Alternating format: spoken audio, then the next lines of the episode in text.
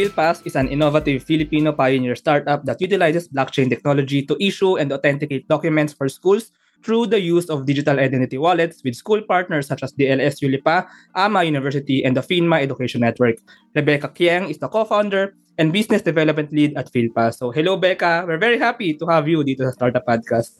Hi, Johnny. Thank you so much for inviting us also. Actually, nagtaka talaga ako. Sabi ko, uy, ang cool. May startup podcast to talk about the Philippine local scene, right? Okay siya.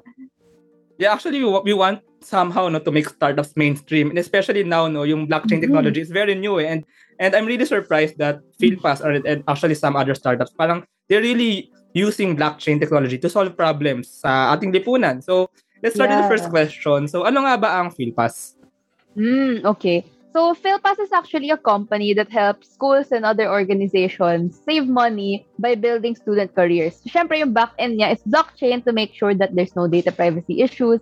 And that's pretty much like a defining feature that we don't have in the Philippines.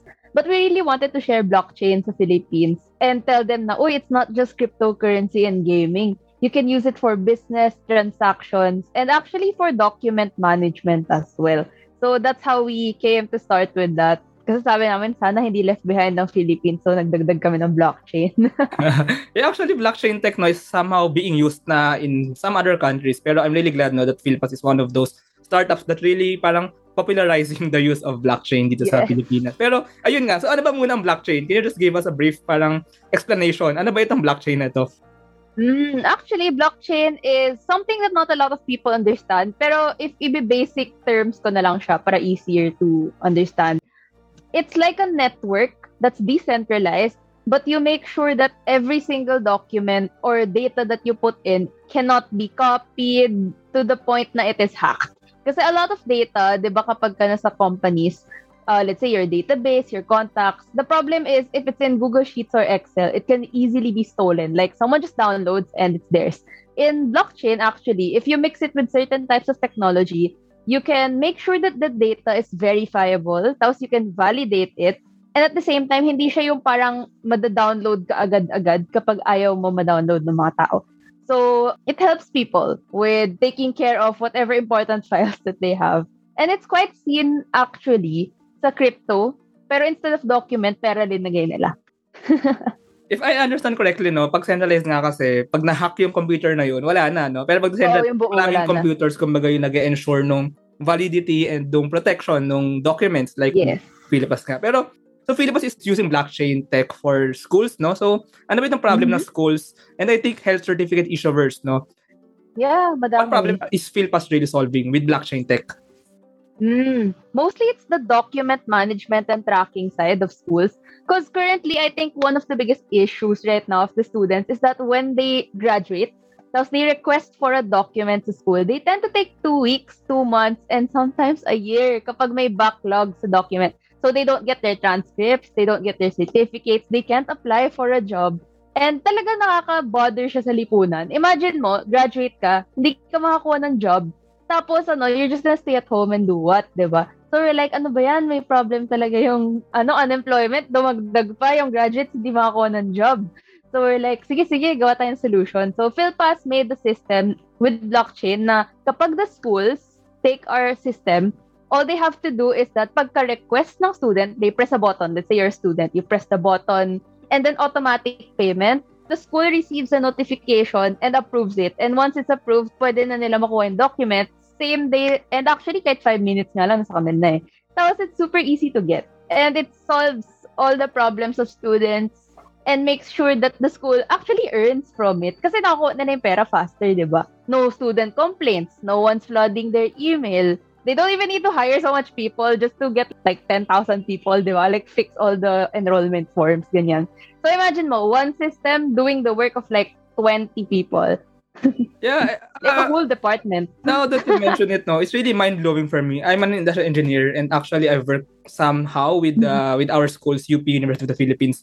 Yung process mm-hmm. nga ng pagkuha ng transcript, ganyan, ng documents. Tapos, it's true, no, na minsan kaya tumatagal yung pagkuha ng transcript because of validation ng authenticity. Mm-hmm. Dadaan pa sa maraming pirma, pirma, pirma, para make yes, yung yes. authenticity ng document na yan. Pero, when it is blockchain authenticated, so sure na sure na tayo na authentic yung document authentic na yan. Hindi na kailangan dumaan sa marami pang mga signatories, mga tao, automatic, no? Kumbaga, maybe may certain technology or investment na kailangan gamitin. Pero True. once implemented na yun, madali lang kuhanin yung mga authentic documents. So, Yeah. it really saves a lot of time. And as you've said nga, parang for our employment issues sa Pilipinas, especially Yes. yung schools, meron ng benefit for them. They can save a lot of resources. Yeah. So, it's really amazing. Actually, ano nga eh. Uy, I wanted to add kasi na if na yun, pirmahan, next time with blockchain, magsuscan ka lang with a phone. As in, you just scan it. Alam mo yung kapag nasa grocery ka, tapos may barcode, tapos kiniscan nila for the price. Ah, Ito naman, blockchain scanning. Pagka-scan ng school or pagka-scan ng student ng document, or maybe HR in other companies, they just scan it and they get the document. So it's really fast and it'll validate it. Di na sila tatawag sa school Yeah, ay, yeah, investigation po. Nothing, yeah. Amazing. Ah, actually, very that. amazing now that I think of it. Parang kung na mag-a-apply ka no, sa grad school maybe or sa work, Yes. ipapakita mo yung phone mo, ganyan, di ba? Or something. Yeah, and then when they scan, all your grades will appear and it's validated na lahat. Yeah. Okay, mind blown, mind blown, really. Ang Di ba? Yeah, yeah. So, I think Philippus also is parang gumagawa ko ng parang digital ID, no? So, can you just parang explain parang ano ba tong ID na to? So, ito na ba yung all-in-one ID na andito na lahat ng information ko or ng documents ko, ganun? So, how does it work ba? Precisely, you got it. Okay, so the ID is super cool. When you open the ID, meron tong blockchain secured QR code, syempre, to make sure data privacy. Pero you can actually put all your credentials inside. So it means diploma, transcript, grades mo, pati nga if nag-internship ka or nag-work in other industries, you can actually put it in. So, in our hope pa, sana in the future, if yung government in-adapt, pati lahat ng government ID pwede nyo nang ipasok para hindi na kayo magka-problema. Because did you know, in other countries like Singapore or like Estonia, they use blockchain for government and school. So imagine yung documents nila, saka yung like government ID, pag pinasa sa company, automatic no one's gonna ask about it anymore. They're like, I verified na by the government and the school. so we're like, sana all. yeah, that's super cool. And the ID also has merchant discounts. So actually, just to put and plug it in, to everyone who's watching, the ID actually has discounts. So if you want to register for your own ID, we're giving it away for free for this year. Just go to app.philpass.ph and then register for an ID and then makuha niyo na lahat ng discounts to mga cheesecakes, pati yung mga food, mga laptops, phones, na partners namin. So you can check it out at the website. Oh, Yes. okay. So, I, I'll do it right now. and, and I also invite our listeners to do it right now. Kasi yun nga, I mean, sige, may discounts now. Pero I mean, ang bigger benefit naman ito for us really is yung convenience later on eh. So, I'm really excited Mhm. now with what really PhilPass is building or wanting to do. Pero I think PhilPass already has some partners, no? Partner schools or I think partner government agencies ba or partner health certificate. So, can you just share some of this para alam natin kung kumbaga, ano na ba ang, ang nabibuild na ni PhilPass? Okay, so currently we are partnered with FINMA Education Network, AMA University, De La Salle pa, CIO Forum Foundation sa government side yan. And then meron din kaming iba-ibang partners actually na baka hindi na masyado kilala so hindi ko na siya i-mention. But these are the names that are quite familiar. They're using us for their diploma na. So imagine mo, advanced na ibang schools, pagka mag-apply students nila. Meron nga kami story, isang student, natamad yata siya kumuha ng documents or files. naman talaga. Dinala niya ng phone niya, nag-walk-in siya. Tapos pinakita niya lang yung phone, pagka-scan, nakita na credentials. They're like, ah, okay, sige, we'll process it na. Tapos pre-process. I think after a while, she got the job naman. Mm, Yeah, so it was quite fast and convenient also for people finding jobs. Pero on the side of the employer, like you also partner with those employers, um, sino employers yung mga mag-accept ng blockchain scanning na yun, kumbaga? Mm, actually, sa employers, they don't even need to be our partners to accept it. Kasi once they scan the QR, it signifies na lalabas na lahat ng documents. And then, hindi na sila tatawag sa school. Ah, Kasi okay, if okay, yung okay. school, oo. Di ba usually after that, they call a school and Mm. they're gonna be like, uy, totoo ba yung document? And then the school should check the database pa and say, we'll call you back later to check. Pero now, they can just answer, ah, please scan our QR code. If it's with FailPass, okay na yan. And then, it just fixes the whole story and makes it fast. Wow, amazing. And meron din kayong health certificate accreditation for COVID-19. Mm, meron, meron. So, in case you guys want to take COVID tests, meron din kami website for that. It's called booking.philpass.ph. So, you just log in, put in where you are, and then yung doctor mismo pupunta sa bahay mo para to take your test. And then, bibigay namin yung results automatically. And then, since blockchain secured na siya, pagpunta mo sa 288 airlines worldwide, accredited na siya. Pwede ka na pumasok. Hindi na sila magsasabi na, ay, Pilipinas, hindi namin accept. Wala nang ganun. So, pasok na sila. Wow, amazing. Yeah. Very amazing. I'm really Yes, mind blown. yes, ah, yes. sa, Super. I mean, I didn't know this beforehand, pero meron palang ganitong startup. So, I'm really imagining the future na, kumbaga, napakadali na ng pag-authenticate. Kasi napakalaking problema niyan, sa totoo lang. Lalo lang sa airport na mahaba pa yung pila dahil sa immigration, sa, ayan.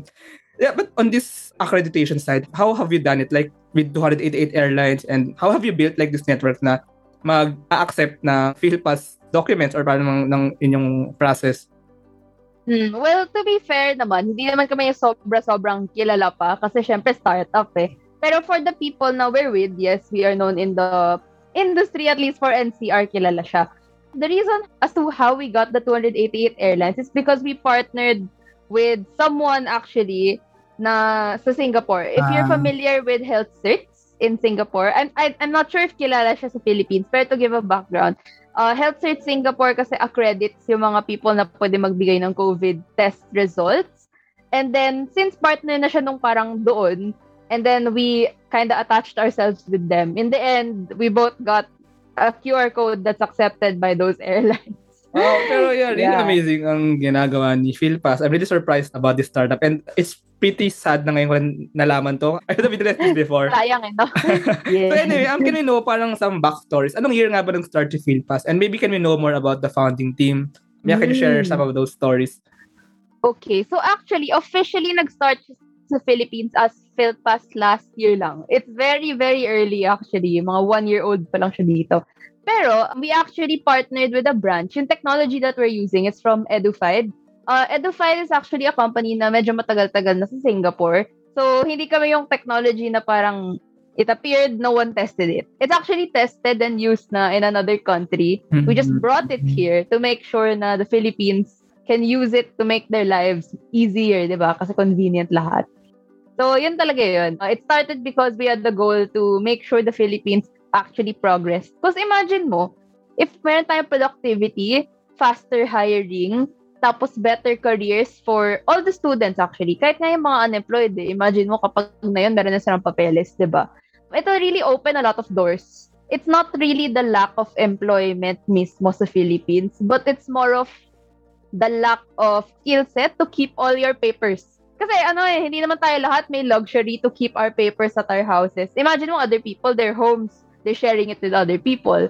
They can't keep their documents that are important, right? So to make sure na safe siya, we put it in the phone na lang. Yeah. And that way, it's gonna be easier for everyone and more convenient sa lifestyle. So it's true na, na sana hindi na papers kasi yung paper nasisira yan eh, di ba? Sana digital na nga lang. Mm. Nasa blockchain nga. True, true. And naka-save kumbaga. And especially now that I've remembered lang. And by clearance pala, isang problema din yan sa paglalabas ka ng Yeah. Pilipinas or mag-apply ng trabaho. So, maybe in the future nga, Philippines can really, kumbaga, Mm. capture this whole network para very smooth na ang lahat, ng Lahat, gagawin. diba, sana?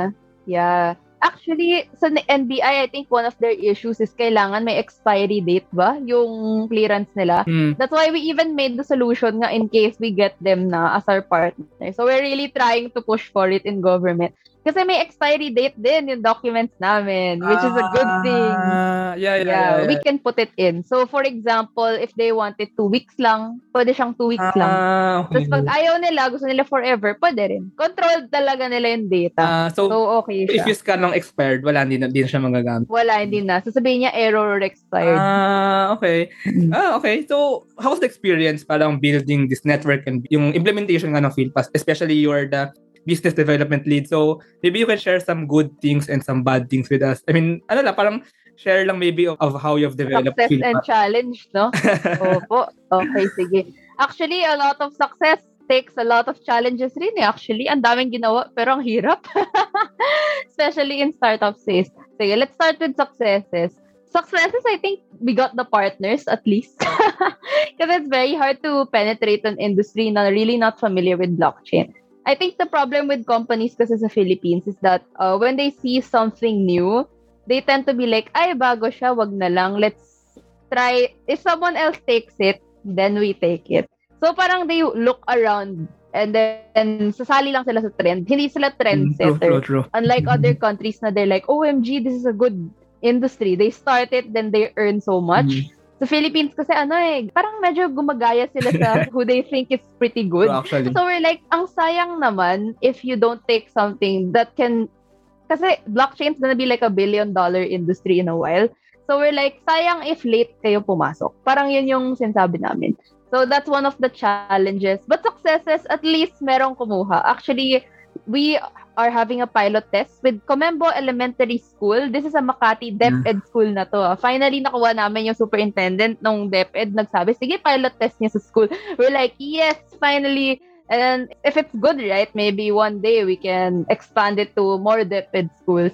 Kasi sayang eh. Imagine mo, public schools natin, if we could just lessen the work for the government, the teachers, and everyone, that's really gonna be fast. It's gonna be faster for everyone. Yeah, and I've also seen no, sa organizational chart ng PhilPass in yung website na mayroon mga community outreach team members. So, can you just, ano lang, I mean, I'm, I'm just mm-hmm. curious na how really are... Ah, what they do. Yeah, yeah, yeah. Oh, okay. So, the community outreach team, they're divided in three parts kasi. Meron marketing dyan, may partnerships, saka may engagement. Usually, yung marketing side, sila din yung bahala sa events. We have these monthly events And then they manage those events. Like they talk about blockchain to educate the market lang. And then to give away free stuff, actually, like IDs discount to people who want to know about it. And then for the partnership side, sila yung kumakausap sa merchants, schools, ganyan. And then sa engagement, yun yung mga private network, sa mga government and all that. So, medyo ano kami, quite a small team but we are hoping na we are the productive team. Hindi naman sa ano, yung parang big team na walang ginawa. So ayun, small team but trying to be as productive as possible. And then those interns, we are proud to say na lahat local yan. So sa yeah. Philippines talaga, Oh, hindi kami yung kumuha sa ibang country para lang magsabi, uy, mas magaling. Walang ganon. We, really support local for the executives, the employees, and everyone. Yeah, actually. I think that's really important no kasi Philippines is really serving the Philippine community. So, dapat, lalo na yung community outreach team members, yes, yes, tama yan. the ones who will connect, kumbaga eh. And speaking of these discounts and promos, no, I think you have some discounts and promos for our listeners. So, ano bang ating promos dyan na pwede ma-avail ng ating listeners? Maybe they can mm-hmm. have their own ID. So, can you just give them the mm-hmm. instructions okay. how to avail of these promos. Thank you for asking. Okay, super easy lang to avail of the promo. So first, register for an ID. Go to app.failpass.ph and then after you go there, register ka. Like, alam mo yung pag nagsisign in sa Facebook, ganun lang din naman siya. Make your account. Then they email you, you verify, then you get it. Tapos, ang gagawin mo lang, kapag punta mo, let's say, sa Rossini Restaurante, this is at Esmason, I think, that area. And then, you just show your ID. So, let's say, bibili ka ng pasta, kakain ka steak, ganyan. May 10% off ka na. And then, for Berjaya Hotel, Makati also, may 500 pesos off dun sa mga stays nyo sa mga rooms. So, kayo na bahala ano room kukunin nyo. Tapos, meron din sa Cheesecakes at Yum PH. Tapos, meron din kami mga phones and laptops sa CTI. Actually, there's quite a lot. It's gonna be posted in the PhilPass page. So, next time, pagka-press nyo ng PhilPass page, lalabas yan. Actually, mga next month siya lalabas. Pero in our um, social media page ng Facebook, nandun naman lahat ng discounts. I-search nyo na lang parang discount, tapos field pass. Tapos lalabas ka. dun, sa, dun sa page. Even me personally, no, I'll do it maybe later after this conversation, mm-hmm. after this recording. Yes. um, but, ah, actually, also, for the people who like stationery, kasi yung mga notebooks, malapit na pasukan, di ba? Uh, if you go to minimalist stationery ng Shopee, ayan, Shopee is here na yan, meron kaming code dyan. Tapos, uh, bibigay namin sa inyo or i-text niya lang yung chat nila. They're like, Uy, we're from PhilPass. Then send in your digital ID. And then they're gonna give you a code to give you like 10 to 20% off what you buy. So it's very good for Muji lovers out there, mga ganyan. Meron sa mga stationery dun. So, kuha lang kayo. Yeah, yes. yeah. and then moving forward ano with PhilPass, parang ano ba yung abangan namin? I really think it's great ta. It's really great parang what you're building yung may digital ID and then naka-connect siya sa schools and then naka-connect siya sa mga employers and sa mga airlines, sa lahat-lahat. So ano ba yung parang aabangan and possible future uses pa ni PhilPass na uh, syempre para ma-appreciate ng ating listeners ko ano ba ba ang abangan mm. with PhilPass? Okay, abangan. Actually, yung hardest hurdle talaga namin, government, sana matapos, di ba? So, if ever lang natapos ang gobyerno at nakuha namin yung partnership, hopefully, pag may business ka or startup ka in the future, since we're trying to help students grow, di ba? At least when you get your permits to have a business, hindi ka na mag-iintay at magpipila, automatic na rin makakuha mo yung permit mo in mga a few minutes. If the government partners with us. Did you know kasi sa Singapore, 15 minutes kaya mo na magbukas ng business. Nandun na lahat ng papeles mo. Tayo, di ba, ilan araw yan? Oo, napakahirap so, problema like, niyan sa Pilipinas. oo, oh, I'm like, if nag-partner sila sa amin, we can help them na, imagine mo, in one day, you get all your paperwork done. Tapos, all your permits, you don't need to hire too much accountants na just to fix that. Yeah, we're just gonna have like one system fixing everything.